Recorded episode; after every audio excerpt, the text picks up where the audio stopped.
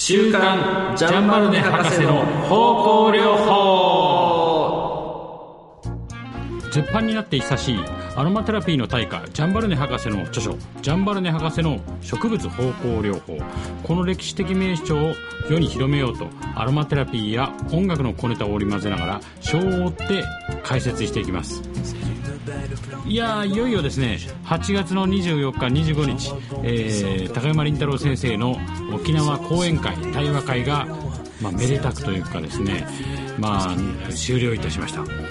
その間ちょっと私たちもですねかなり、えー、気合を入れるべくですね峰ラジオの番組をちょっとあのゲリラ的にお休みをしてやっておりまして、えー、何週間ぶりの復活という状況でございます、はい、今週はですねそのあの高山先生のですね講演会がいかなるものであったかということもお伝えしながら進めていきたいと思ってゲストをですね読田君。はい、はい、こんにちは。こんにちは。はい。読田君はですね当日いろいろね写真を撮ったりね。はい、あの現場をつぶさに、えー、現場のなんていうんですかね。流れる空気。空気感も含めてね。はい。もういろんなものを。いろんなものを。いろんなものを見ていただいて、はい、ということなので、えー、っとどうだったかという話をね しながらいきたい。それでまずですね、あのー、懐かしのというか恒例の声優コーナーから始めていきたいんですけど、今回からねすごいですよ。すごいですね。なんか数もすごいし、はい、数もすごいでしょそれでその高山先生がね、はい、ちょっとまあじゃあ行ってみようか。これ行ってみようか。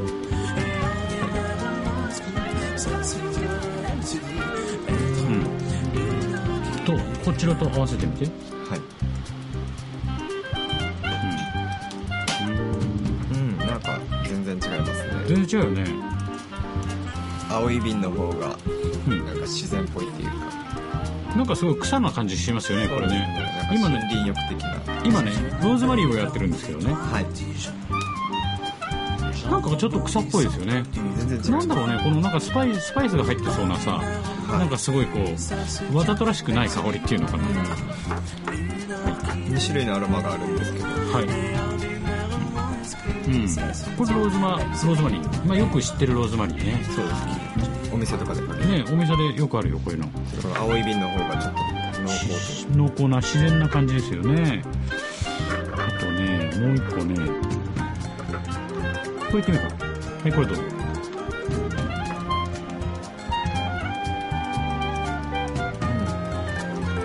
なんか心地いいですね。はい。なんか優しいですよね。そうですね。ああこれもまた、うん、全然違いますね。全然違いますよねうん。今のゼラニウムなんですけどね。はい。CO2 アブソリュートっていうのはですねはい。どういうものなんですか？はい。あの二酸化炭素をガスをね、はい二酸化炭素がこう気体と,、えーと、液体のあるでしょ？その中間の流体っていう状態にした時に、はい、まあ、その流体という状態にした時を活用して、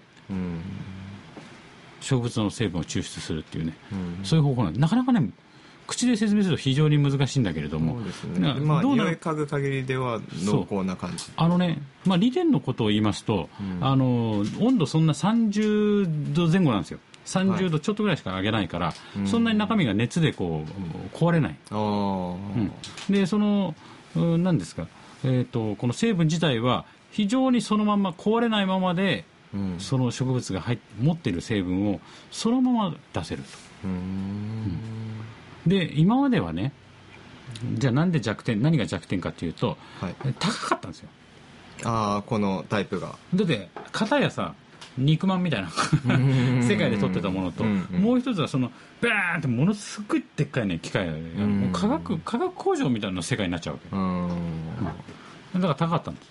はいはい。なんですが手間がかけるっていう、うん、それがね要は価格帯がこなれてきてまあ、マッキントッシュみたいなね昔のね。もう高くて手が上がったのがぐーっと高く手がこなれてきたとかさ。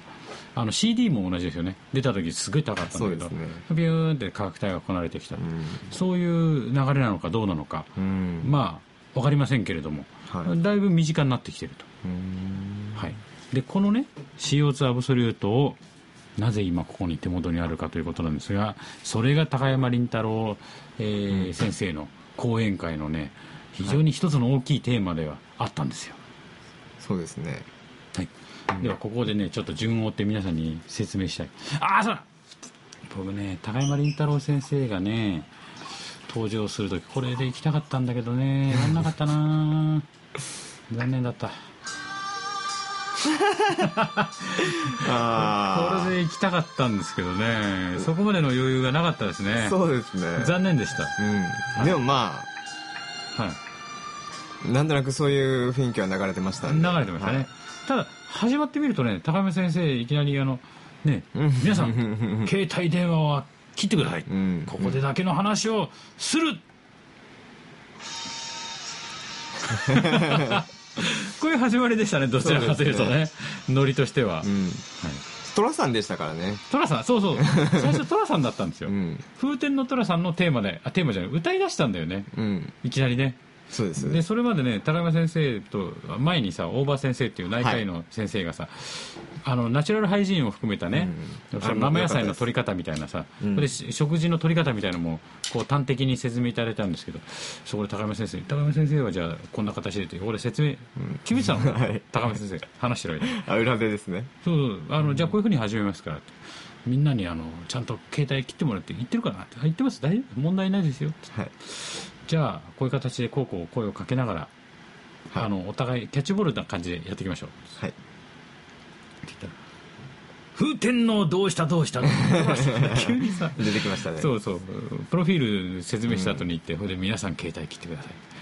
今日はここだけの話はするその後はちょっとねここだけの話だからすぐには言えない話に突入しちゃったんですけど。そっからのテンションがすごい。すごいですね。あれはうんあちなみにね会場に70人ぐらいいたんですけど、はい。相当ビビったねあれはね。僕だけじゃないでしょ？そうですね。はい。それまでなんかおとなしく座ってた感じですから。はい、うん。であの沖縄のパンクス直木屋っていうのがいるんですけど僕直木屋にも招待してね、はい。どうだった直木屋っつって。君にとって新しい世界だっただろうって言ったら、パッチさんあのあ僕はた高山先生のロック魂見たかいって言ったらはい。あれはロックというよりパンクスでしたパンパンクでした結構ねなんかあのあそうです超えられちゃったんだよね、うん。直木屋も。高山先生のパフォーマンスに。あの当てられてしまってた。という話をねしました。これ前半はねどんな話したかっていうとはい。あのジャンバロネ博士と、うん。あのガトフォセ博ガト博士じゃないガトフォセっていうのがいるんですよ、はい。最初にアロマテラピー命名したこれでジャンバロネ博士の話をするんだけど要はその背景がさ要はドロドロの世界なんだよね。そう生まれた時の。そうだったでしょ？そうですね。もう世界情勢がっていう感じですよね。アロマテラピーの話したのが前半50分のうち5分ぐらいかな。そうですね。ああとはもうその時代の歴史というか。歴史というか背景、その第一次世界大戦はどれほどうん。悲惨な戦争だったかっていう話がさ、うん。ずーっと要は今まではそこまではよくほら映画とかであるでしょ。そうです。なんかあのハリウッド映画でもさ、うん。槍と槍やったりとかさ上から石飛ばしたりとかしてさ、傭兵がでそれぞれ戦うみたいな、第一次世界大戦でもう国と国との総力戦に変わっちゃって様相が一気に変わったっていうさ。はい。そこをもう全体の80%から90%はもう その話。ヨーロッパ事情がね。ヨーロッパ事情、うん。でその中にねアロマテラピーっていうのはやっぱうん。その時代の中でポコポコ生まれたんだけど、もうみんなから無視されちゃったりとか、はい。でも無視されつつもジャンバルネ博士っていうのが、そのインドシナ戦線に行く時にね、うん。そういう植物ジャンバルネ博士ってあのすごいね緑大きいところで生まれてる人なんですよ、はい。山奥のハイジみたいなところで生まれてる人なんでえーそういうところがあるんでこう人には植物は人の健康に寄り添うものだというものがあるんで、えー活用しようとうんいう動きがあったりとかね。だからそういうところで生まれたもんだよというのをね非常に暗黒的な内容を含めながら、ね、悪の大王のようなさ、うん。前半戦。あれね今だから思うんですけど、あれある意味エヴァンゲリオンみたいなさだから一部二部で分かれてて、うん。一部はもう救いようのない話なんですよ ある意味そのガト・ホゼ博士ははガト・ホゼ博士違うけど、でもガト・ホゼ博士のさ生まれるね、事情っていうのもちょっと例えば化学品ちょっとこぼしてあちっってさ僕のい人差し指の先を見てあちちってなってすぐ指ラベンダー精油があってズボッて入れて、うん。あっという間に治ったみたいな逸話があるんですけど、はい。まあ、それまるっきり嘘だったっていう、もう大爆発して火だるまになって、うん。あのラベンダー直しても完全に治ったわけですよ。ラベンダー使ったのももう何ヶ月も経ってからだったとかね。そうですね。そういう話してますねそうそう。でそれであのガト・フォセは本を書いたんだけどそれもうん。全く誰にも、ね、呼ばれないようなレベルの本だったんだけど、それをえージャンバラニ博士がどこかで読んでうん。で頭の中に自分のやってる植物療法っていう世界とねはい。すごく密接なつながりを持って、うん。だから第一次せ、まあ、前半の話ではやっぱ植物療法がメインだったかな、そうですね。うん。芳香療法というよりもあのガット・フォーセもどっちかっていうとあれだもんね。ラベンダー塗ってやけどが治ったとかさ、えージャンバレン博士もそのインドネシア先生もしかしたら使ったかもしれないっていう話で、あのーなってたりとかしてたから。どっちかっていうと芳香っていうよりはそうですね。アロマを使ったという感じではなかったですね。なかったですね読田君は前半聞いててどう思いました？その暗黒時代の話。まあ世界がすごい状況だったんだっていうこととまあそこでやっぱりなんか植物とかその身近にあるものがうん。生きたんだなっていうね。ところですね。そうですよね。はい。だからやっぱり前半はね図らずもこういう世界の話になっちゃってたってことですよね。もうね戦争。まあ音で表すと。ね、うん。こういう非常になんていうの起きた艦長の決断がそこら中で迫られるようなさ。この中でうん。声優アロマテラピーっていうのは揺れ動いてた。うん。もしかしたら消えてたかもしれないっていうね、そうですね。うん、だからそのガト・ポゼの書いたアロマテラピーっていうのは今思うとどのぐらいの人に読まれたのかね。うん。当時ですか？そうそうそう。全然多分ほほとんど普及してないですしてなかったんだよね。だからある意味ジャンバルネ博士っていう非常に得意な環境でさ、ううんー生まれたお医者さんだったからこそ着目した本だったとかね。それで、あのー前半ではねそのアロマテラピーに着目、えー、とガートポゼは違うんだけどうん。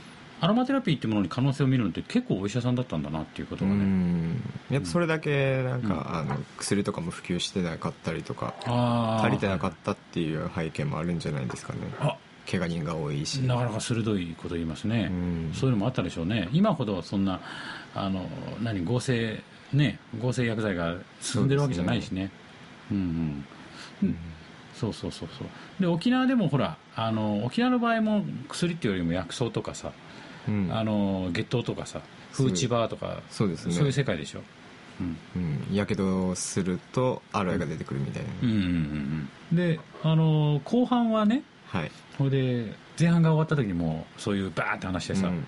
なかなかしんどい話がついたんだけど 後半に行く時に高山先生と後半はあれですよねって話はもうマルグリット・モーリーの話です。マルグリット・モーリーっていうのは、アール・ヌーボーにすごく影響を受けてる、うん。アール・ヌーボーってご存知？はい。ね。わかります。ああ読田君の部屋芸術アール・ヌーボー好きそうだもんね。うん、そうですね。ね。近いですね。そうそうそう。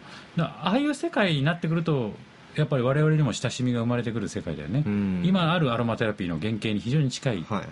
うん、でアール・ヌーボーっていうのはフランスで生まれてるものでして。うん。っていうとねやっぱこういうちょっと華やかな世界うんこうちょっと希望が生まれるよね。そうですね。だからアール・ヌーボーっていうものは話聞いてると芸術革命みたいなもんなんだけど、うん。あの無血革命でしょ？要は誰かに対する怒りから生まれたさ、ものではなくて、うん。うん、なんかえー政府に反発するっていうものから生まれたものでもない芸術革命。そうですね。どっちかというとこの人間の生命力とかね、うん。あの曲線とかもそうだしさ植物との生命力というか自然参加みたいな、そういうえー世界、はい、えーがの芸術革命だったっていう、うん。うん、なので高山先生もね後半に出るときには「皆さん笑ってますか? まあちょっとなん」かでキャラがまた変わってはい。前半の暗黒大魔王みたいなさ、うん。感じから「皆さん笑ってますか？毎日」笑い笑って笑って生きるのが健康にはいいんですよとか言ってキャラクターがもうパッと変わってあれある意味役者だと思ってるね。すごいですよね。すごいよね。前半うんは、ああそこ分だってあそこ分だったのがフランスであそこ分だったのが何々だとかさ ロシアはその時にとか国際政治の話してたのが皆さん健康に一番いいのは笑いです。楽しく笑うって、たの人生楽しく生きるのは芸術に触れることうんでもあれはなるほどっていう話でしたよね。そうですね。音楽絵画とかね、美術品とか。で芸術の、えーその当時のアール・ヌーボーのうん。人たちがも求めていたものは、うん。陶酔感、はい。ああ気持ちいい、うん。その芸術にうっとりする。うん。それがその人々を健康にする、はい。だからイコール芸術はイコール健康のためにあるっていうね。そうですねなんかそすごいつながりでしたねうん、戦争のこの病気とか怪我とかか。らからから行くんだよね、うん。だけんそうそうそう。それで戦争の時はもうその時生きるか死ぬかみたいな世界でさ、うん。で生まれた時も上半身大爆発とか上半身大爆発かはしないから、うん。上半身であるばとかさ。でただ我々の今親しんでるアロマテラピーにうん。近いところに行く時にはやっぱりそういう、芸術陶酔感はい。イコール健康っていう、うん。そういうものにこう親しむ世界につながっていくっていうね、うんであの中でアール・ヌーボーの絵とかさはい。出てたでしょ？み見ましたね。見ました、ん。ああいうの好きですか？好きですね。ねやっぱいいよね、うん。なんかフランスのなんていうの？おしゃれなものもそうだしさ、うん。すごいなんか見ててこう楽しくなる、はいで文化的な気持ちになるっていうね、まあそうでそうですね。それはあるかな。うん、うん。でそういう話も含めて高山先生にね語っていただいて、で知ってました？ガウディとかもアルヌボーなんだってねあの時出てたけど、そうですね。け結構それは有名かもしれないですよ。い。やばいな。僕は無知 自分それをな先に習ったんで、あはい、ガウディから入ったの？そうですね。あそう、はい。えー僕はねアール・ヌーボーって海外から入ってたんだよね。あとはやっぱり音楽、うん。あのドビュッシーとかさラベルとかさ、はいうん、これ絵画でいうとあのルノワールとかも近いよね、うんやっぱ曲線印象派だったけど。そうですね。あの、まちょっと丸みのある。当時では革新的な人たちっていうかね、うん。そうそうそうそうそうそう。っていう話をね、えー高山先生からいただいてね、でそのマグリットモーマルグリット・モーリっていうのは、い。その陶酔感。で当時流行ったロシアからやってきたダンス、うん。あのこの手をさこうお互いがこう触れ合うみたいなさ、バレエっていう。バレエバレエバレエ。ああいうものから、えーやっぱり陶酔感これでボディタッチっていうものは非常に人間を幸せにするというかお互いの共感性、えー気持ちの共感性も生むっていはいうところに行ったと、うん。だからそのマルグリマルグリット・モーリーも最初は結構悲惨な目に遭うんだけどあの医療の現場でトップクラスまで行って、自分が旦那がやってたホメオパシーとかさうん。マッサージとかっていうのを組み入れてあとあの人はねなんかあの、えー、とバリとかね、うん。もうちょっと勉強したらしいんだよでそういうのもこう組み入れてうん。生まれてきたと、はい。であのテーマはねその時あの、えー、と全体前半50分後半50分なんですけど、はい。まあ、えー後半は私もちょっと絡みましたけど、はい。でえーちょいちょいちょいとうね、ん。であのあの中で僕思ったんですけどアロマテラピーの本質っていうのは何だっていうのが最初、うん。最後に実はこの、S、当時、えー水蒸気蒸留法っていう最初その肉まんまんをやるような方法で、あれ錬金術の方法なんですよ、ううん。ん、錬金術あれで金が生まれると思ってたうの、ん。だからこれでああこれで金が取れる。もう全体の本質がギュッと取れると思われてた方法なんですよ。水蒸気蒸留法って、はいでそれを植物のエッセンスをギュッと取れた。これがエッセンエッセンスって本質なんだけど、うん。まあ、これが本質だと思ったけども実はそんなものではなくて、うん。高山先生が言いたいのはアロマテラピーの本質っていうのは、うん。うん、アロマテラピーが生まれた時からその歴史観を含めて、はい。う今まで歩んできた、えー姿。そうですね。それこそがやはり本質だろうというのを、うん。まあ、伝えたかった。あの長い時間とうん。多岐にわたる話の中で。そうですね。うん。でもそ例えば沖縄の登川誠人さんという、はい。あの民謡のすごい大家の方がいらっしゃったんですが、うん。あ登川誠人さんの本質って何ですかって言われたらやっぱり歴史振り返るもんね、うん。あの人いやもともとあの人はさ米軍でジャズとかやっててうんでその中から民謡も始めてこうっていうやっぱそこからは登っていかないと分かんないもんね、うんうんうん、これ亡くなる前はこういう仕事してたんだよって言って千奈千奈さんたちとアルバム出してねって言って、アロマテラピーっていうだからある意味瓶に詰められたさはい僕たちがちょっともう雑貨として付き合ってるものだから、そこにこんやっぱアロマテラピーの本質を語るんだったら全部生まれてからガーッときてどういうアロマテラピーとしての、まあ、声優人生っていうかさ、うんうん。そういうものがあって私たちが今手元にこうやっても手元に持ってクンクンしてるのかみたいな。そうですね。うん。ただなんとなくその植物をまあ気化してはいまた液体にしてっていうようなわけではないってことですよね。わけではないっていうことね。そこにいろんなあの人の人生が絡んでてね、うんうん。その人たちがそこに可能性を見て、えー一個一個バトンをなんとか渡すっていうね、うん、あの本当はバトン全く繋がってないんだけど。ね。何にも関係ないんだけど、まあでも流れ的にそう、はい。一冊埋め落とした本が、なんとかその人の手に渡って、えー、繋がってきたっていう、うんうん。バラバラになりながらも繋がってきたっていう、うんそういう話をいただいたですね。本当に6時間コースぐらいの。6時間それをね えー、と100分で。100分120分かなでやってもらえたで高山先生は、はい。あのそれでですね非常にアロマテラピーの本質を語り切ったところでうん。悟りを開いた。そうなんですか、うん。沖縄で。沖縄で悟り開いた、うん、ああの坂本さん。はい、本質はもう良いあ ももう良い。うもういいんだ。本質はもういい。はい。これからの新しいアロマテラピーについて考えたい。新しいアロマテラピーを生み出したい。おー未来を。未来を作りたい、うん。未来を作る。沖縄の皆さんと何かできるかもしれない。すごいね、という一言を残しうん。シニア割で帰っていきました。あいい割引だ そんなところでございます、素晴らしえー今週はですね、はい。あの高山先生の、はい。スペシャル版としてお,、送りしました。来週からまたジャンバルネ博士の植物方向療法、はい。えー戻っていきたいと思います。いはい。であの一つお知らせがありまして、えー9月1日、えー私たちの主催ではないんですけれども、うん。高山林太郎さんが語るアロマテラピーの本質 in 明石と。うん。明石市でね,、えーとねねうん神戸のね神戸の近くの、えー、とところで9月1日に第2弾の講演会を行いますと、えーこちらは、えー誰も言わなかったアロマテラピーの本質と、うん。明石。この辺のキーワードをですね、うん。えー検索しますと彼らはあのフェイスブックページでねホームページ開いてますから、うん。ぜひそちらの地方の方ご覧ください。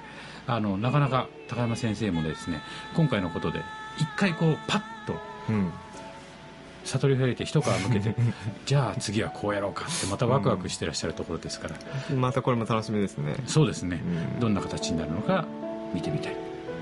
と思われる方はどうぞ。それではまた来週、はい。さよなら。さよなら